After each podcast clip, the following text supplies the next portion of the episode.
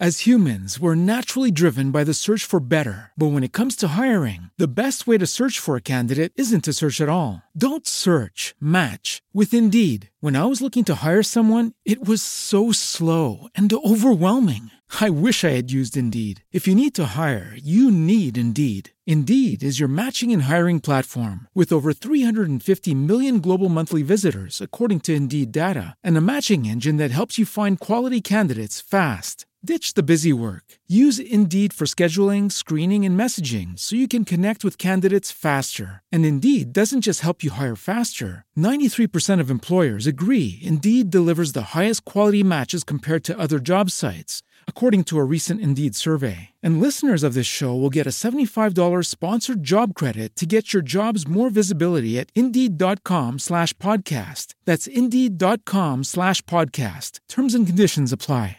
A quanto pare non è poi così difficile intraprendere la lucrosa attività di veggente, perché alla fin fine sono solo tre i motivi che spingono le persone a rivolgersi a un indovino: amore, denaro e morte. Questo, almeno, è quello che apprende per esperienza la chiromante francese Catherine Mauvoisin, conosciuta nella Parigi del XVII secolo semplicemente come la Voisin. Ciao a tutti amici di Vanilla.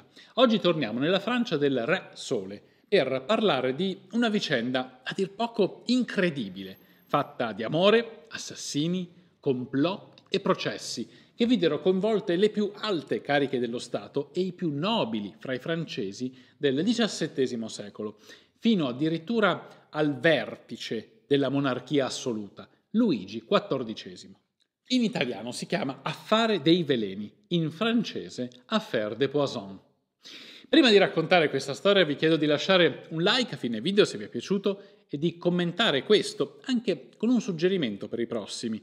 Stanno venendo fuori un sacco di idee interessanti. Una parola anche sulla pronuncia dei nomi francesi. Per ogni video di Vanilla trovate i sottotitoli in italiano con tutti i nomi scritti in modo ortograficamente corretto. Le pronunce di oggi le ho studiate, ripassandole, ripetendole, gli abbonati troveranno un video del dietro le quinte, ma la mole di nomi è tale che sicuro mi scapperà qualche errore. Quindi siate clementi e se volete approfondire andate su siti come Forvo, lì potete ascoltare la pronuncia corretta. Ah, se state guardando questo video e non siete iscritti, volete rischiare di trovarvi un avvelenatore sotto al tavolo del ristorante con un po' di acqua tofana? Meglio di no. Cliccate sul tasto iscriviti ed entrate a far parte del nostro progetto di divulgazione storica e culturale.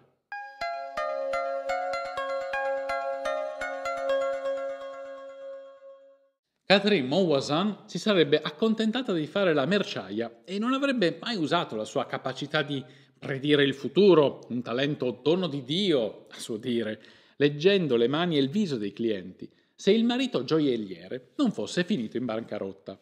Così, per mantenere la numerosa famiglia, mette a frutto il suo dono e diventa la chiaroveggente più richiesta di Parigi, soprattutto dalle nobildonne che a lei si rivolgono per svariati motivi riconducibili in gran parte a tre sole esigenze: trovare l'amore, ereditare beni e denaro con un po' di anticipo rispetto a quanto previsto dal destino, liberarsi di un coniuge fastidioso per poter sposare un nuovo amore. Tutte motivazioni che a una mente vivace e priva di remore etiche e morali aprono svariate strade per fare molti soldi vista anche l'elevata classe sociale dei suoi clienti, in verità quasi tutte donne.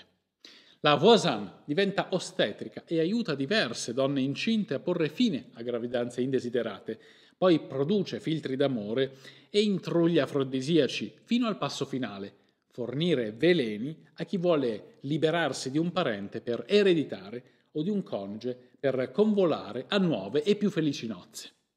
D'altronde, il mezzo per far passare inosservati certi provvidenziali decessi era già conosciuto da anni, l'acqua tofana, veleno che non lasciava traccia, messo a punto e ampiamente utilizzato dall'italiana Giulia Tofana, ne abbiamo parlato in un video dedicato.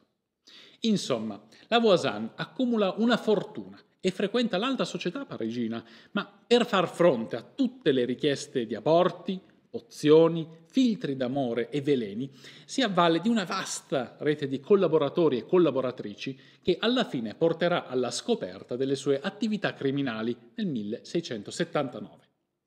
Per comprendere la portata di quello che poi passerà alla storia come affare dei veleni, uno scandalo che coinvolge molti personaggi della corte di Luigi XIV, occorre fare un passo indietro di qualche anno.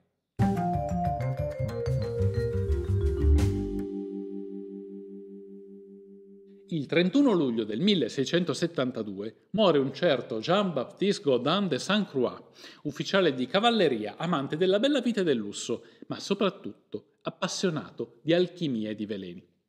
La morte dell'uomo arrivata all'improvviso nel suo laboratorio, forse proprio durante un esperimento chimico, scoperchia una vicenda agghiacciante, grazie al contenuto di una cassettina sigillata sulla quale c'è un biglietto con la raccomandazione da aprire solo in caso di morte precedente a quella della marchesa.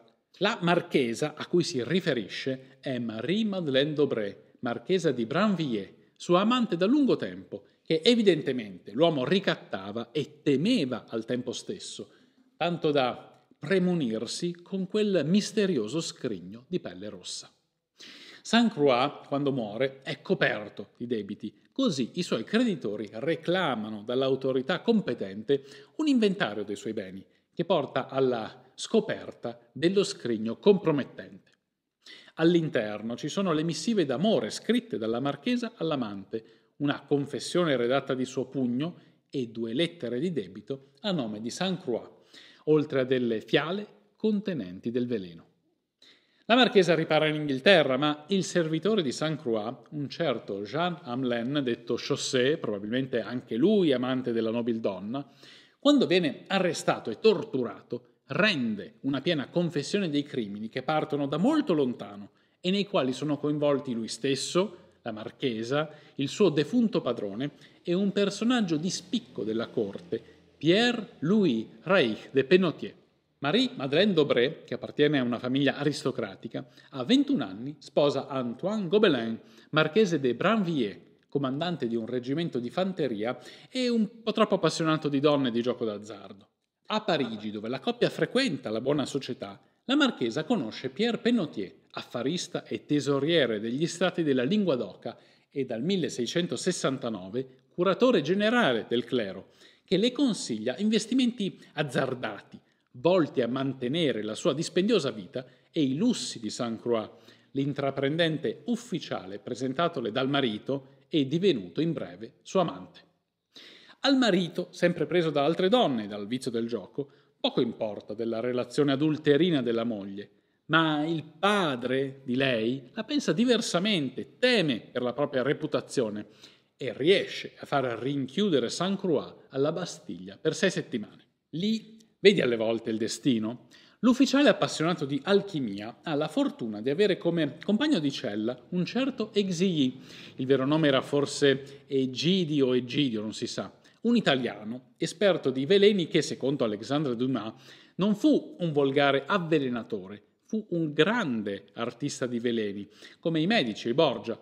Per lui l'omicidio era diventato un'arte. Insomma, alla Bastiglia, Saint Croix apprende un sacco di segreti sui veleni e anche il nome di chi può fornire la materia prima, un farmacista di nome Christophe Glaser, che ha la bottega al Jardin Royal de Plan. Quando Saint Croix torna libero, insegna tutto ciò che ha imparato alla marchesa, che non si fa scrupolo di avvelenare con somministrazioni lente, prima il padre e poi i due fratelli, e ci prova anche con la sorella e altri parenti, tra i quali anche la sua stessa figlia.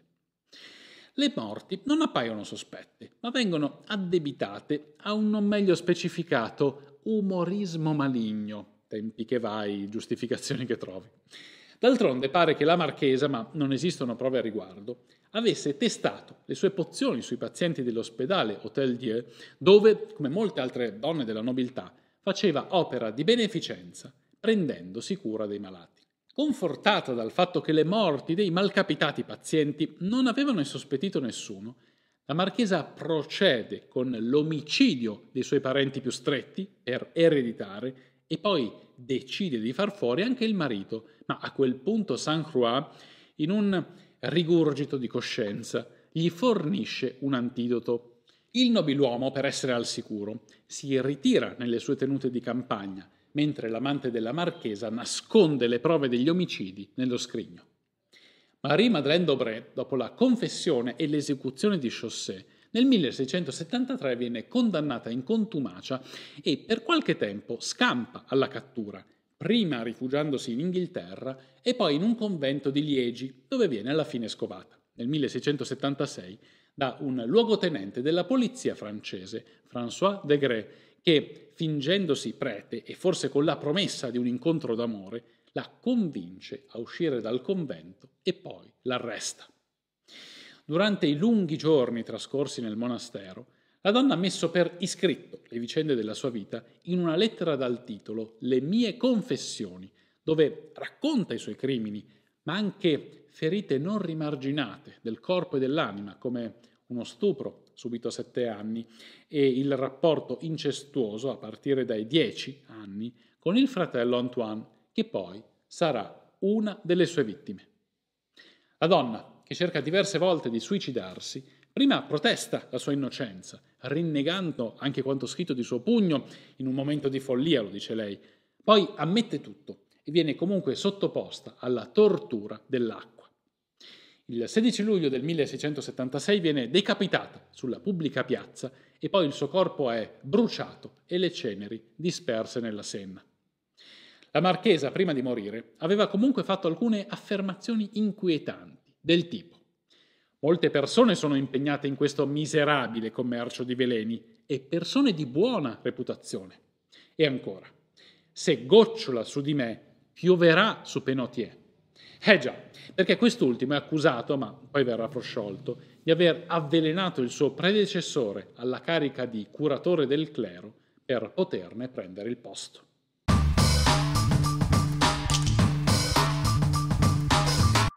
Tutta la vicenda preoccupa non poco Luigi XIV, il Re Sole, che vuole vederci chiaro, anche perché è ormai molto tempo che a Parigi si parla di veleni, di afrodisiaci, di incantesimi e persino di messe nere.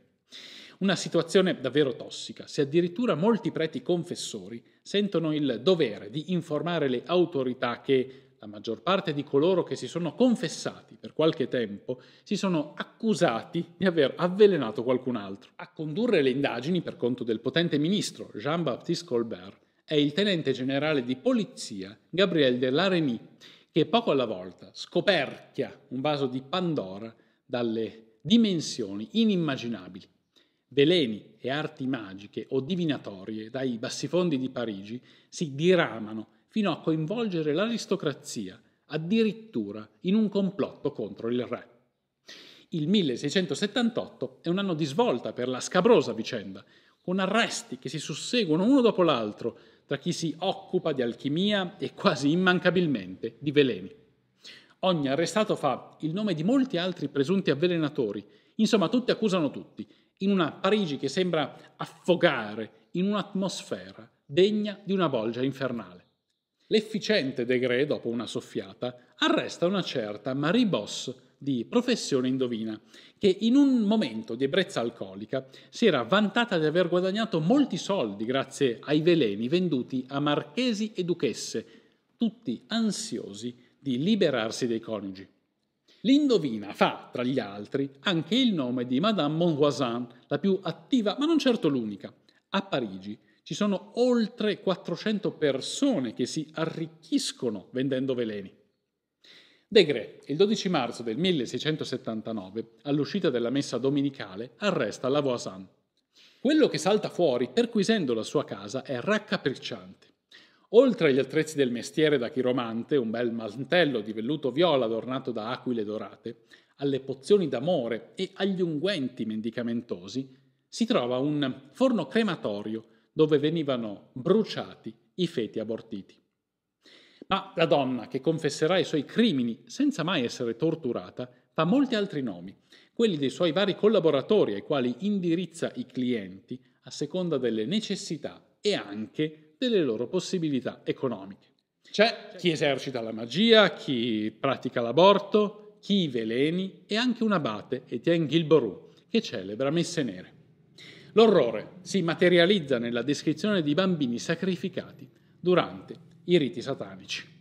La donna però non fa i nomi di nessuno dei suoi nobili clienti, che salteranno fuori invece dopo la sua esecuzione sul rogo, grazie alla confessione della figlia della chiromante, Marguerite Monvoisin.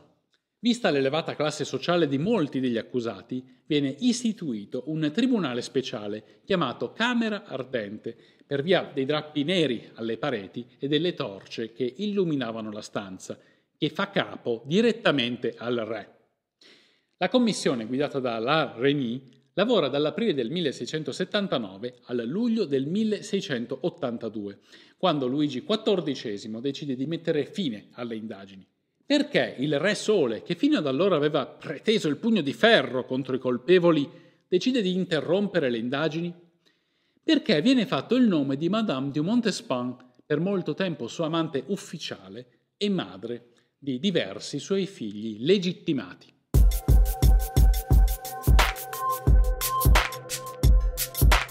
Dapprima salta fuori il nome di una cameriera della Montespan, Mademoiselle Desille, anche lei amante del re, dal quale ha avuto un figlio.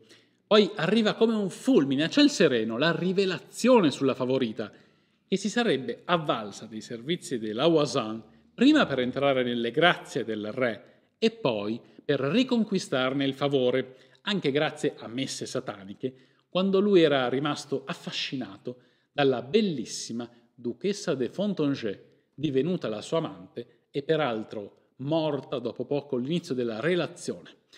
Probabilmente per cause naturali, anche se l'avete capito, in quel clima mai dire mai. Le voci corrono incontrollate. Madame du Montespan voleva avvelenare la nuova amante del re o addirittura il sovrano stesso, come aveva minacciato di fare se lui avesse trovato una nuova favorita? Forse sono tutte bugie, forse c'è un fondo di verità per quel che riguarda la Montespan, Certo è che a scavare nel torbido si trova più di quanto si possa mai immaginare.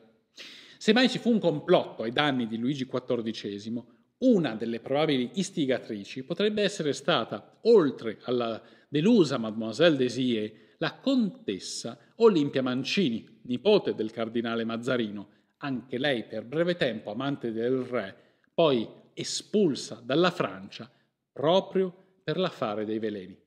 Comunque siano andate le cose, su tutta la vicenda cala un velo, voluto dal re per evitare uno scandalo colossale che avrebbe coinvolto persone a lui molto vicine, compresi i figli avuti dalla Montespan.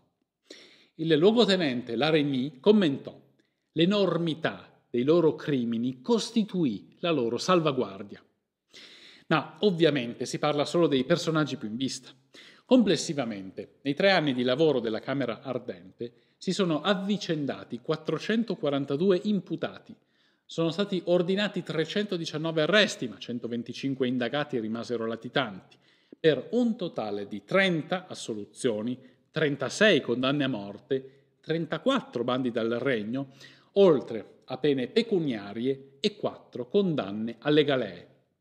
Il 13 luglio del 1709, a un mese dalla morte di Lareny, Luigi XIV compie l'ultimo atto della vicenda, convinto che quel maledetto affair debba finire in un eterno oblio, ordina che tutti i documenti ad esso relativi vengano bruciati. Il re non sa e non saprà mai che il fidato Lareny aveva fatto delle copie che saranno la fonte per la ricostruzione storica di questa orribile vicenda.